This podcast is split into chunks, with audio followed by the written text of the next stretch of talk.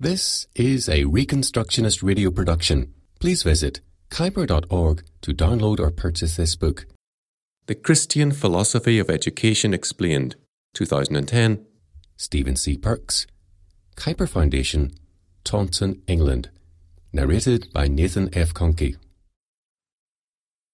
Chapter 6 Education and Civilization. To deny the covenantal nature of man's life and his dominion over the world is to dehumanize mankind. As God's vicegerent and thus lord over the earth, man is above all other creatures. Unlike the animals, man is made of the earth physically, but his spirit is from God. That is to say, he is created in the image of God. That image consists in a moral nature created for fellowship with God and dominion over the earth. To deny this necessarily moral and dominical nature of man is to dehumanize him, since it is to strip him of all that properly constitutes the image of God in man. Hence, in his futile and of course impossible attempt to escape from God and from the moral nature of his being, man resorts to all manner of degraded and perverse practices he attempts to degrade himself to the level of the animals, though, in so doing, he goes one better and resorts to practices which are not to be found even among the animals, the pagan revival. Quite logically, therefore, given its anti theistic worldview, Satanism proclaims as its most fundamental doctrine that man is no different from, and thus no higher than, the animals. At least this is what Satanism claims, and doubtless many believe. Our age has demonstrated the outworking of this principle in many ways and on many levels, and by many diverse groups, by no means all, or even most of which, which indeed would, or indeed could, self consciously acknowledge their commitment to the principles of Satanism. These range from the degraded and bestial practices of sexual perversion, philosophical and ideological stance of the green and ecology movements, neo paganism of the New Age movement, and the animal rights people who have resorted to the anti human tactics of terrorism in an attempt to make their point and enforce their ideology on society. All this is the natural outworking of fallen man's desire to rid himself of his Creator. Since man's life is inextricably covenantal, and therefore moral in nature, man, being created in God's image, man attempts to defy and deny God by overturning the God ordained and thus natural order of creation, and by denying his own moral nature. And in doing so, he necessarily defaces his own humanity. This is no digression from the point at issue, viz., education, for we must not be unaware of the current ability of most of the above mentioned groups, including sexual perverts, and the Green, New Age, and animal rights movements, as well as humanism in general, to impose their viewpoints through the educational establishment. Our society is experiencing a very real return to paganism, the consequences of which will be far reaching in our own lives, but even more so for the lives of our children and grandchildren. We must not underestimate the strategic importance of the educational establishment in this repaganization of society. It is not simply that the schools, colleges, and universities of our land are not immune to the influence of neo paganism, they are essential to the transmission of a culture's worldview. And, if the culture is to be captured by neo paganism, it is these institutions which must be in the vanguard. Capture the schools and colleges, and you will have control of the next generation through the formation of its religious outlook and philosophy of life. It will hardly be denied that humanism has captured most of our educational institutions, whether state or private, secular or religious, but many may be unaware of the degree to which groups such as the Green Movement, animal rights and New Age people, and even the homosexual lobby to some extent, are attempting, and with no little success, to infiltrate and influence the educational institutions of our land. It has been pointed out by teachers within the state system that such groups are increasingly seeking to offer their educational services to schools by providing courses for children and training for staff in their particular perspective. These teachers represent probably the few who have recognized this influence for what it is and rejected it. Many more, far less aware of the issues involved, are doubtless taken in by these groups or even embrace their perspective wholeheartedly. Such groups are able to exercise a subliminal influence on our culture through the services they offer to schools, as well as through the ongoing teaching work of those committed to their perspective within the state system. Increasingly, representation of such views in the media helps to soften up society and leads to a general growth in their acceptance and this in turn means that there is far less resistance from within the educational system to the influence of these groups. It is important that we understand the kind of influences which have helped to form and inform such ideologies as those of the Green and New Age movements. Many people today accept at least some aspects of the Green and New Age agenda, though often acceptance of the worldview they represent is subliminal Nevertheless, the general acceptance of these views is damaging to our culture and to our children in that they help to form a worldview which is essentially pagan in nature. The degree to which the old pre Christian religion has enjoyed a revival in this century has influenced these movements is not generally appreciated. The following quotation should serve to illustrate this.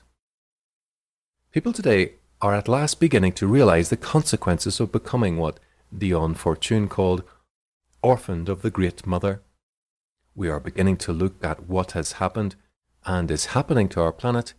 It has at least registered upon us that whatever utopias are built upon politicians' promises, if the planet itself is ruined, such promises can be nothing but wind blown dust. Our fate is bound up with that of Mother Earth, whose children we are, hence the emergence of what has come to be called green politics. This, in my opinion, is another indication of the oncoming of the oncoming of the Aquarian age. It is the time when we must understand and use the past in order to build upon it for the future. The old religion must look forward also and continue its evolution. If it does so, it can play a vital role in the new age. Indeed, paganism in various forms is already beginning to do this. This quotation is taken from a book called Witchcraft, a Tradition Renewed. There are fundamental areas of common ground between witchcraft, or the old religion, as the authors of this book like to call it, and modern Green and New Age movements. Indeed, the revival of the pagan outlook generally has been a stimulus to the growth of the Green and New Age movements. Furthermore, whereas witchcraft was for centuries a faith that was practiced secretly due to the influence of the church and of Christian culture generally, it is today coming out into the open more and more, along with other practices which were endemic in pagan antiquity, such as homosexual and bisexual practices. The authors cite the present situation as a reason for being more open. There will certainly be those who will condemn John and myself for saying too much, giving away secrets, and so on. However, I feel that we have to recognize the changing times and be ready, if necessary, to change with them. The vital role that witchcraft is playing in the birth of the new age is of sufficient importance for the authors to ask those who find this book disturbing to consider this aspect of the matter.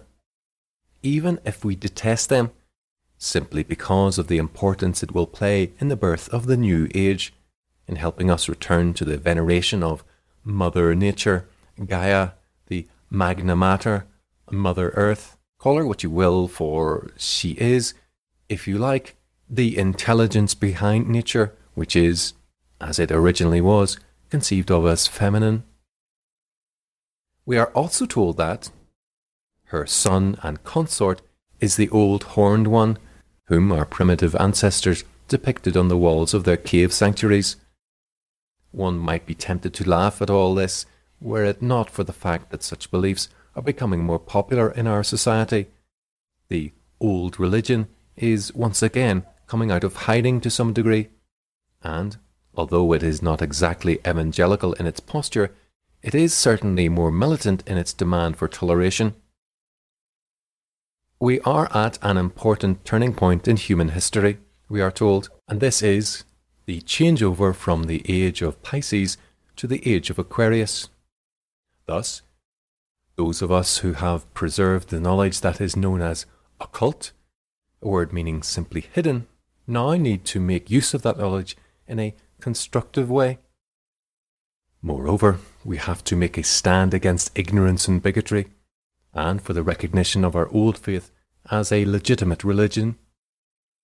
It is unlikely that we shall have a revival of witchcraft practiced on a regular basis by any more than a few enthusiasts.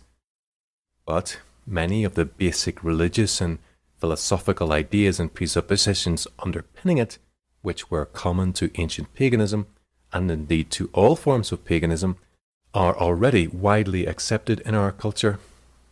Popular science, an absurd combination of scientific speculation, media hype, and badly interpreted statistics, has now picked up on many of these ideas and, by baptizing them with pseudo scientific jargon, given them the appearance of respectability.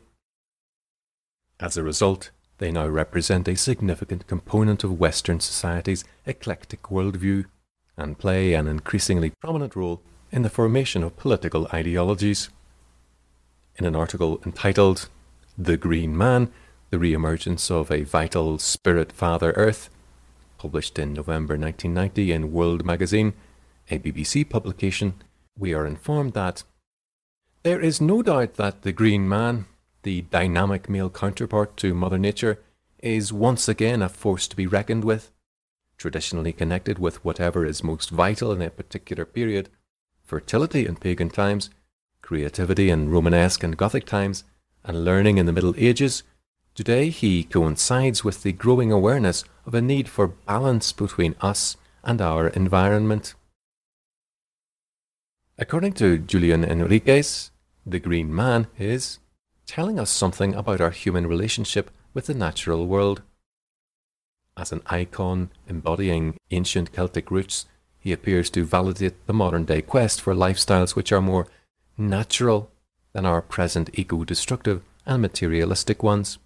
Indeed, the Norwegian Green Party have focused their anti acid rain campaign on an image of the Green Man as the protector of the forests co-author William Anderson, also the author of a book entitled Green Man, the architect of our oneness with the earth, concludes Today we are learning to see Earth once more as the great goddess, as Gaia, and he, her son, her lover, and her guardian, returns to help us, to warn us, and to face us with the impossible challenges of living in harmony with nature.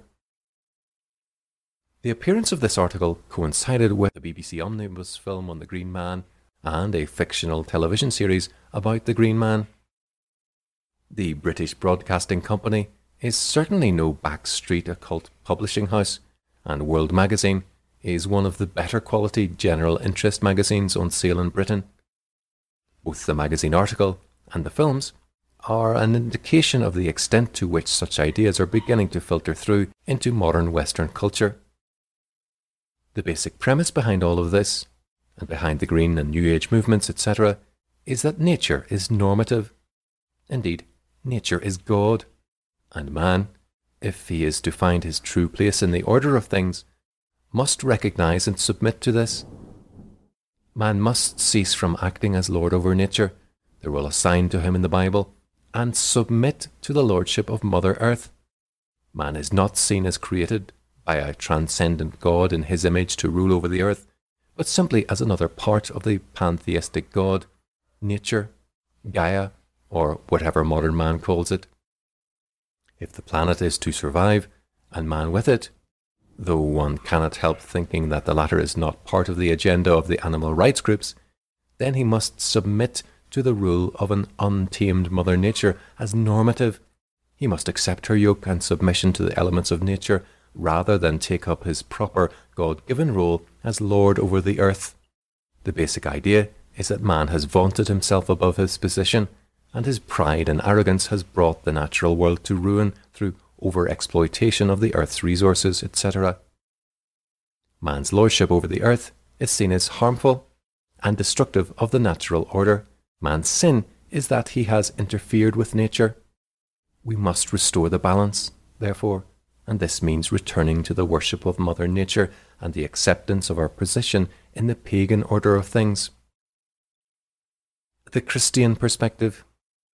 We now see the radical difference between the pagan worldview and that of Orthodox Christianity.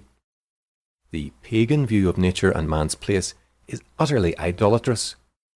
Man indeed has vaunted himself above his position, but he has done this by claiming a kind of divinity and usurping the authority of God, not by claiming lordship over the earth. Man is Lord over the earth under God. That is his rightful position in the divine order of things. His lordship over the earth is legitimate when he submits to God, but by vaunting himself above God and his authority, he has brought himself and the natural world into a state of disorder.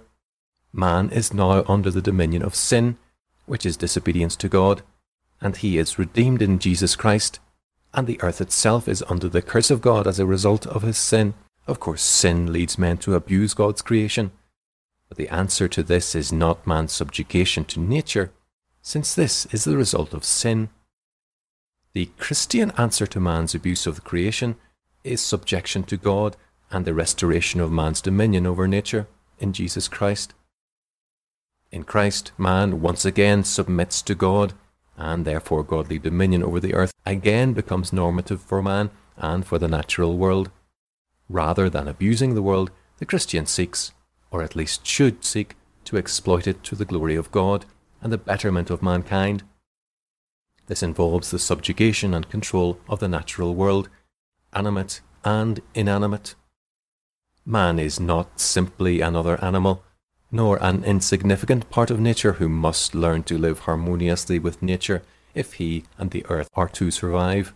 He is the Lord of the earth, and if the earth is to survive, he must begin to exercise that lordship in obedience to God and in conformity with his covenant law. Man's dominion over the earth certainly cannot be achieved by his degrading himself to the level of the animals, but by ruling over the earth and the animals and subjecting them to himself as their Lord, since this is what God created man for. Man's dominion and mastery over the earth is a major aspect of God's purpose for mankind, but it can only be achieved successfully as man subjects himself to God and seeks that dominion in obedience to his law. This is because the covenant that God has established with mankind and which defines man's existence governs the whole of man's life, thoughts, and actions. It governs not only man's vertical relationship to his Creator, but also his horizontal relationship to the created order, to the world of men and things. Thus, a break in the vertical relationship between God and man through man's sin and rebellion against God leads to a perverting and overturning of the horizontal relationship between man and the world in which he lives. This is why all forms of paganism lead to the subjugation of man to the world around him, rather than to the subjecting of the world to the rule of man. Paganism, in all its forms, involves, indeed, is based upon the worship of the creation rather than the Creator, and that which man worships he puts himself in subjection to. He thus becomes the slave to that which he worships. Worship of the natural world, therefore, leads to man's bondage to the elements of nature and therefore to the death of man and the death of civilization.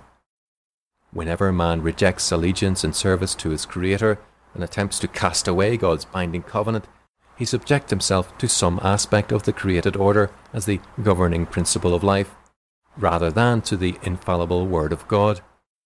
All such rebellion, religious language and symbolism, or lack of it, is a return to paganism, and its end is the enslavement of man to the creation. This is evident in such diverse forms of paganism as Marxist communism on the one hand, which claims scientific status through its appropriation of the language of economics and sociology, and the pagan religions and mystic cults of the ancient world, so evidently revived in the New Age movement of today, on the other. Classical paganism. As an illustration of the power and the devastating effects of fallen man's bondage to the created order, we shall look briefly at one classic example of such paganism Hinduism. The fact that Hinduism has been practiced for so long and is so ingrained in the culture of the Indian subcontinent affords a perspicuous and revealing instance of the effects of paganism on both human society and the natural world, and a sobering glimpse of man's future under the influence of the neo pagan revival. For the Hindu, the cow is sacred, as well as other animals such as the monkey. These animals roam freely over the land and destroy valuable crops grown for human consumption. But they are considered sacred, and therefore Hindus refuse to drive them away from their crops for fear of their gods. The Hindus refuse to take dominion over the world and over the animals that roam the earth, and hence their crop production is irrational. The result is that crops desperately needed for human survival are destroyed and consumed by animals. The problem is far greater than simply the veneration of the cow, however. Professor P.T. Bauer, Britain's leading development economist, states the matter clearly. A large proportion of the Indian population object to the killing of animals. Besides its immediate and direct effects on the food supply, this attitude obviously restricts the scope of animal husbandry, severely circumscribes agricultural operations, and obstructs progress in agriculture. An extreme example is that of the Jains, a considerable sect, adherents of which will not knowingly take any form of animal life, even that of the insects and bacteria. They object to the killing of locusts, to the use of insecticides, and even to such measures as the chlorination of water designed to kill the agents or agents or carriers of cholera, typhoid or malaria, and other fatal or debilitating diseases of people livestock, and vegetation. Another serious effect of this idolatrous attitude to the natural world can be seen in the fact that rats at the docks consume up to 50% of India's annual food imports. The Hindu thus becomes enslaved to the world around him, and he is at its mercy. And this is because he worships the Creator rather than the Creator, and refuses to act in obedience to his Creator and to take and take dominion over the earth and over the, and over the animals. He is thus ruled by the world which he was given to rule over, having made gods of his environment and the animals that God has commanded him to subjugate, to subjugate for his own advancement and advantage in the service of God, he has become subject himself to his environment. His life is governed by a servile relationship to the natural world, rather than the natural world being utilized in a godly and productive fashion for his own benefit and the benefit of mankind and the animal kingdom. Under the British Raj, India was a net exporter of food. Independence brought a drastic change, as can be seen from the title of an official document published in 1959 called India's Food Crisis. P.T. Bauer has pointed out that, even in the favourable year of 1958 to 1959, there were still food riots, while in 1957 58 acute shortages were widespread. Legislation prohibiting the slaughter and sale of cattle and the sale and transportation of beef products in any form was passed in 1956.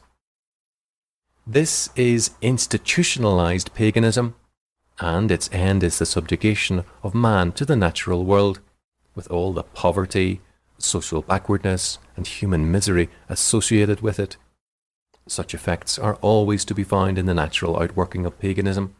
Hinduism, like all other pagan religions, is the overturning of God's created order and of man's God ordained place in it, and thus satanic in its nature and effects. Man, who should be Lord over the earth, is enslaved to the natural world, which is allowed to run wild, and thus at its mercy rather than taming it as God intended him to do. All things suffer under such a religion. Man suffers. He lives in poverty and a state of semi starvation through underutilization and management of the resources available to him. The natural world, which was created for man's stewardship, and that which is normative only under his management, becomes a semi wilderness and fails to achieve its full potential, since this also is dependent on the godly exploitation and management of its resources by mankind. Genesis 2:15. The effects of paganism and Christianity contrasted. Whenever and wherever man refuses to take godly dominion over the earth according to God's revealed covenant law, human bondage and suffering is the result. When man refuses to be the servant of God, and as a result lord over the earth, he makes himself the servant of the creation rather than of the Creator, and thus comes under bondage to the natural world. Thus, men starve to death in a world of plenty, created by a God of bounty.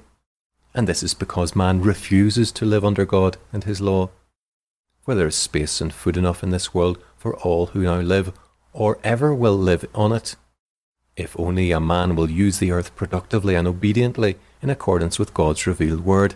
But fallen man would live in autonomy from God and die rather than serve the God of creation and live. As God's servant, man stands in the privileged position of being God's vicegerent over the earth, and thus Lord of the natural world. As a rebel against God, he enslaves himself to the world he was meant to rule over. Sin, rebellion against God, overturned the created order, not only between man and his creator, but also between man and his environment. Genesis 3 17 to 19. This is because the covenant that God has established with mankind is all embracing.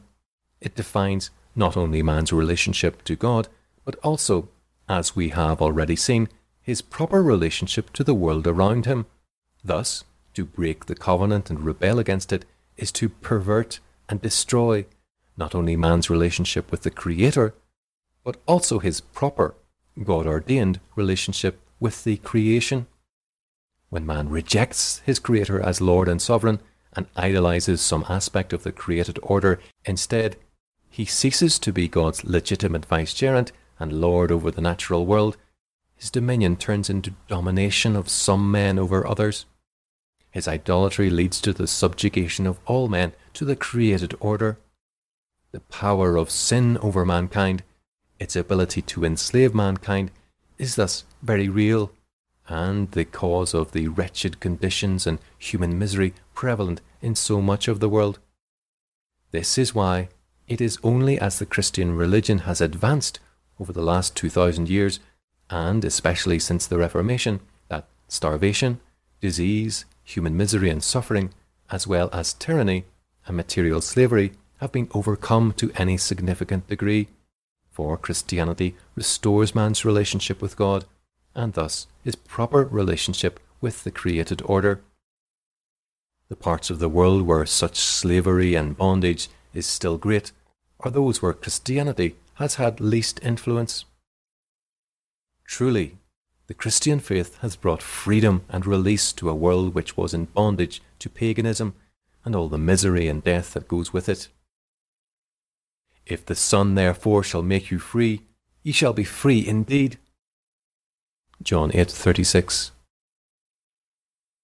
The natural order The humanist wants to be free from God, but that means the enslaving of men. The Green Movement, animal rights people, etc., want the natural world to be free from man's rule and dominion over it, but that means that man is at the mercy of nature and thus in bondage to it. Thus, freedom and servitude for man are not absolutes which he can or must choose between. Man cannot escape his creaturely limitations, and hence can never be totally free in the sense that he can determine his own destiny without reference to the God who created him and the creation he is part of, and in which he finds his true purpose and meaning.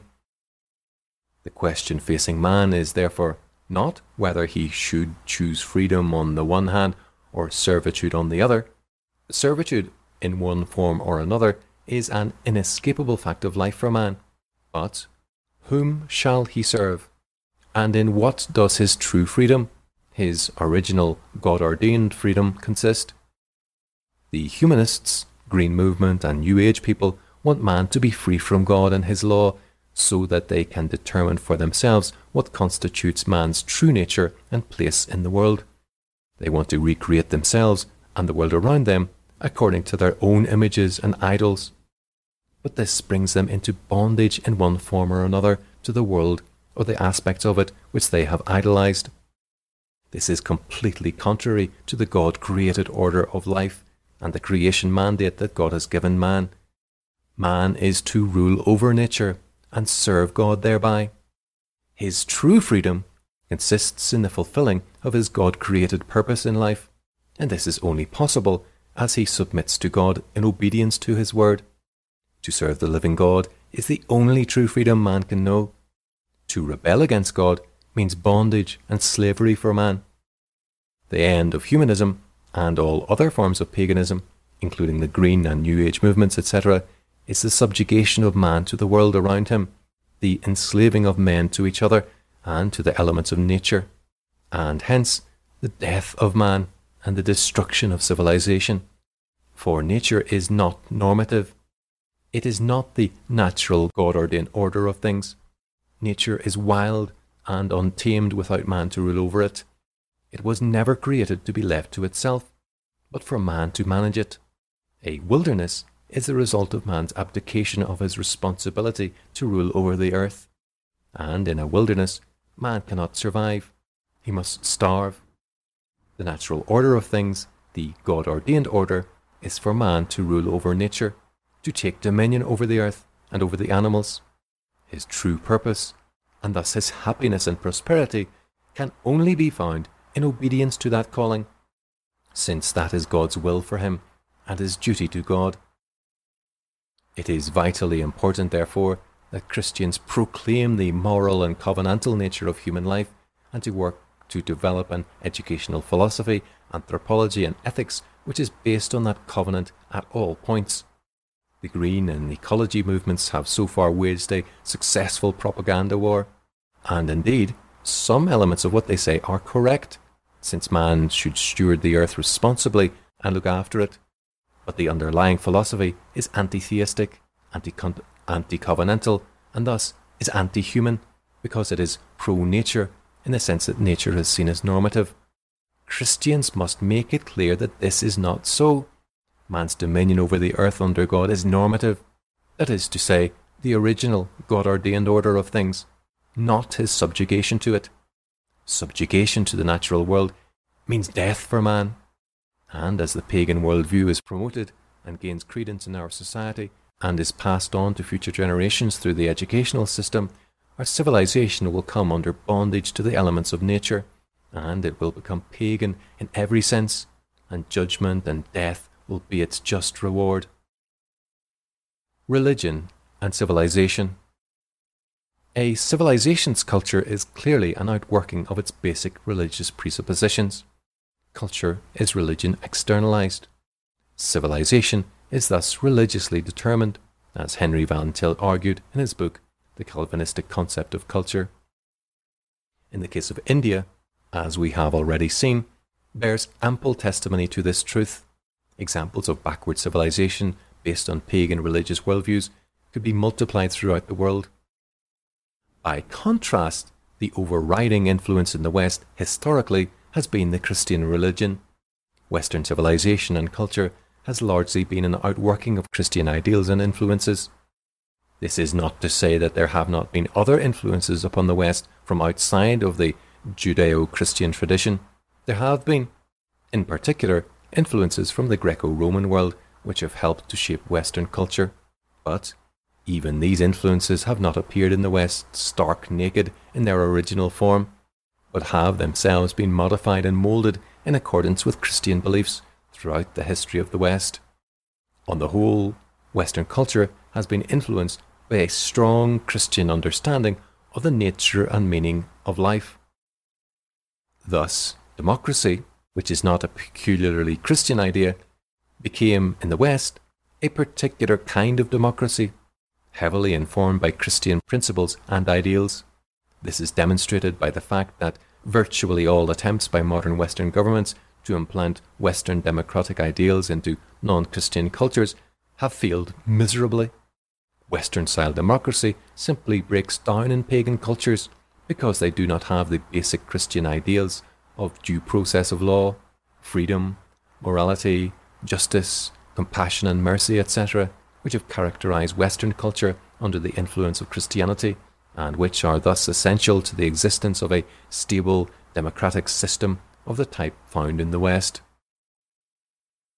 It has taken over a millennium for the Western democratic process to develop into its modern form. It is simply not realistic to expect it to take root overnight in a pagan culture which has not yet been emancipated from the worship of the natural world.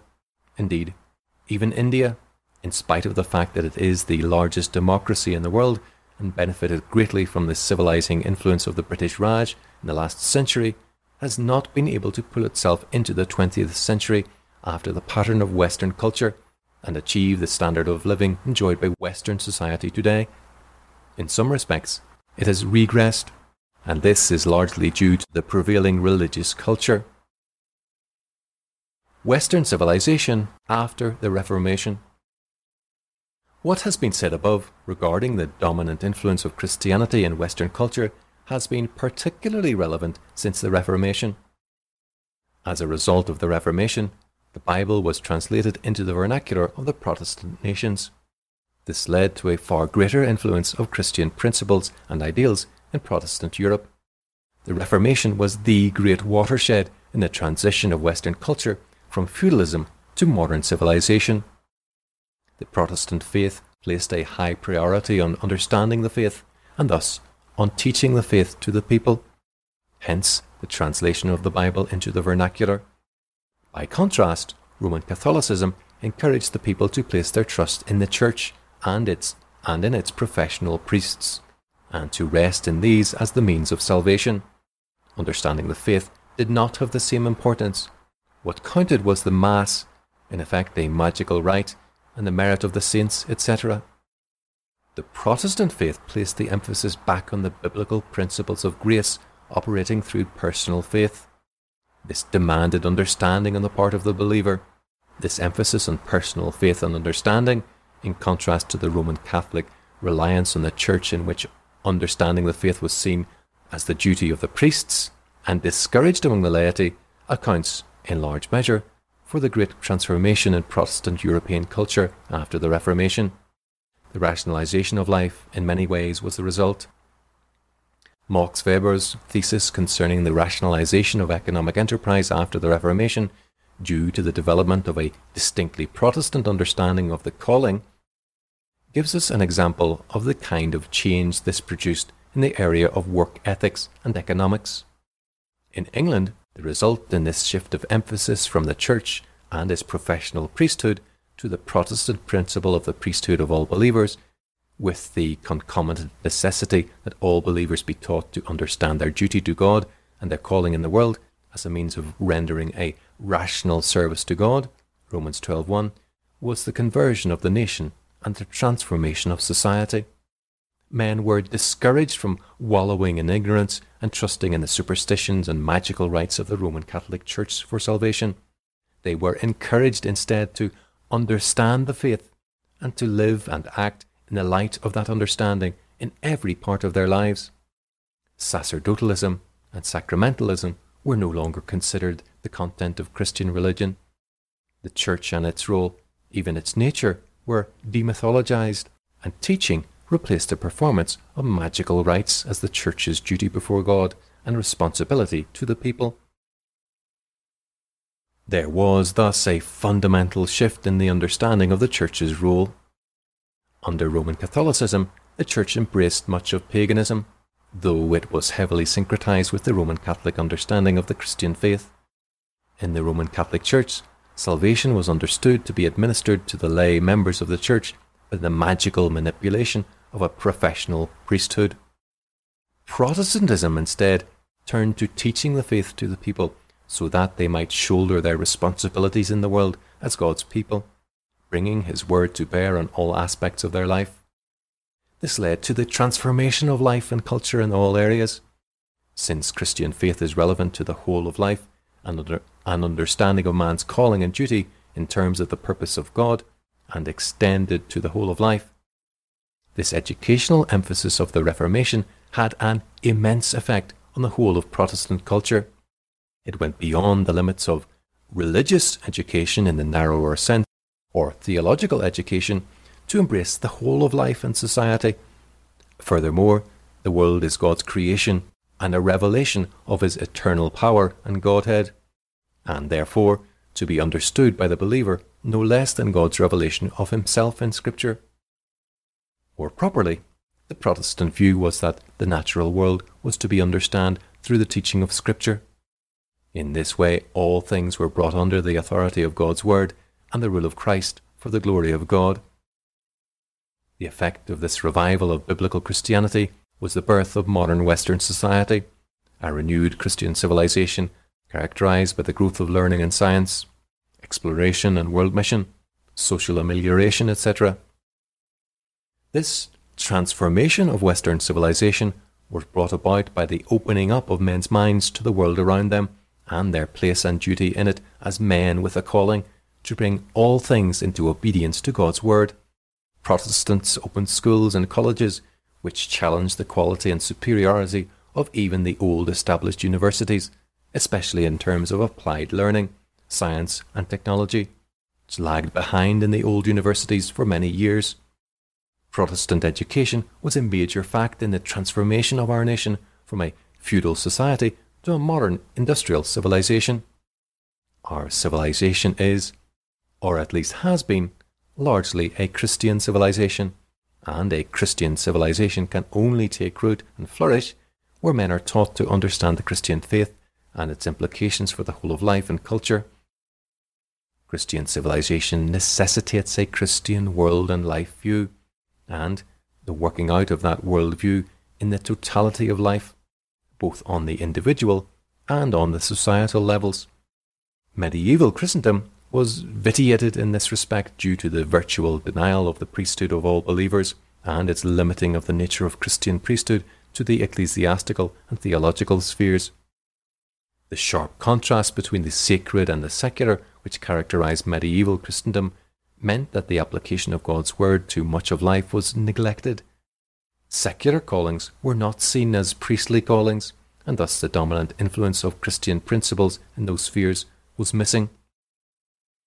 This was so among academic disciplines also. Philosophy, for instance, despite the fact that it was the domain of the medieval church, was seen as a discipline governed by neutral rational principles.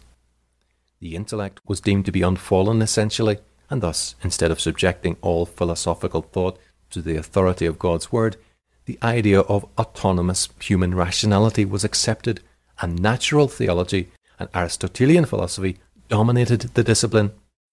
The influence of the Church was certainly very great upon society, but the influence of the Christian faith was limited in comparison to post Reformation Europe, since its sphere of operation was seen as being almost exclusively ecclesiastical. Christian culture, therefore, failed to develop properly. Instead, there was regression, and then regression turned to oppression, and Roman Catholic tyranny developed as the Church became increasingly corrupt. Only after the Reformation was Western society able to develop into a more consistently Christian culture, with the Protestant understanding of the calling and the redemption of all spheres of life and activity as a means of serving God according to His Word society experienced a practical outworking of the Christian faith, which led to greater progress across the whole spectrum of human life and activity, not the least of which was social and economic amelioration on a grand scale. The emphasis that the Reformation Church placed on understanding and education and on man's divine calling in the world played an important role in this process, and the growth of education generally was also a result of it contemporary Western culture. Today, we have largely, though not yet totally, abandoned that Christian religion as the basis of our way of life, our culture. It survives nominally in our institutions because tradition dies hard, but as an animating cultural force, it is gone. Unfortunately, the Church, due to the dominating influences of pietism and escapism among the Reformed and Evangelical churches, and liberalism in the larger Protestant denominations, has provided no resistance to the secularizing influences of modern humanism. Christian education has virtually ceased in the Church and has been handed over lock, stock, and barrel to the secular humanist state. In all but a few cosmetic details, Church of England schools, for instance, are simply state schools with virtually no distinctive Christian philosophy or practice in the education they provide. Christian civilization has declined as secular humanism has advanced in this way. Slowly but surely, in one area after another, the Church has surrendered to the humanist hordes. First, it surrendered the sovereignty of God, then history, then morality, and now it is on the brink of surrendering the very faith itself. Indeed, in most large denominational colleges, it has already done so. The progression is logical once God's sovereign jurisdiction over man's life is denied.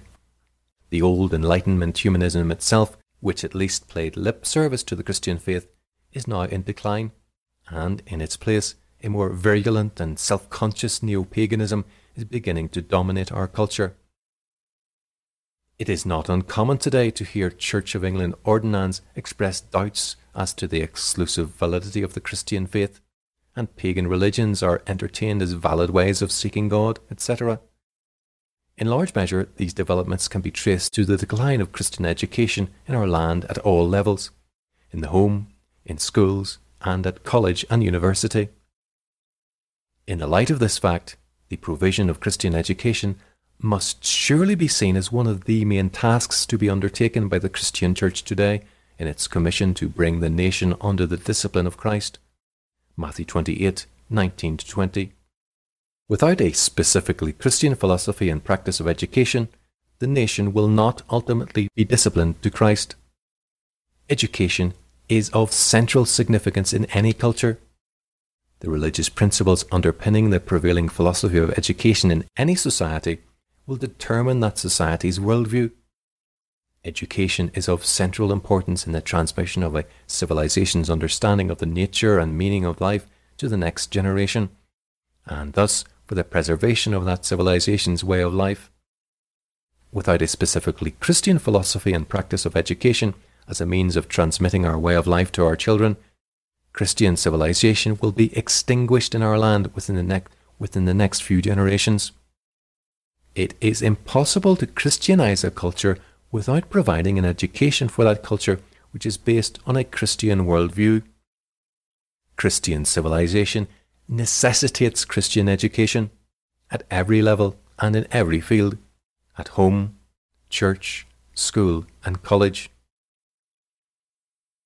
Conclusion It is through the education of our children that our worldview is passed on to future generations, and our civilization thereby preserved. Christians, therefore, have a very simple choice. Either they educate their children in terms of godly learning and discipline and a Christian worldview, a covenantal, dominion orientated worldview, and thereby help to build and preserve Christian civilization, or they hand over the education of their children to pagans who will educate them in terms of ungodly learning and discipline and a pagan worldview, and thereby help to build a pagan civilization which will enslave their children to the world they are called to rule over.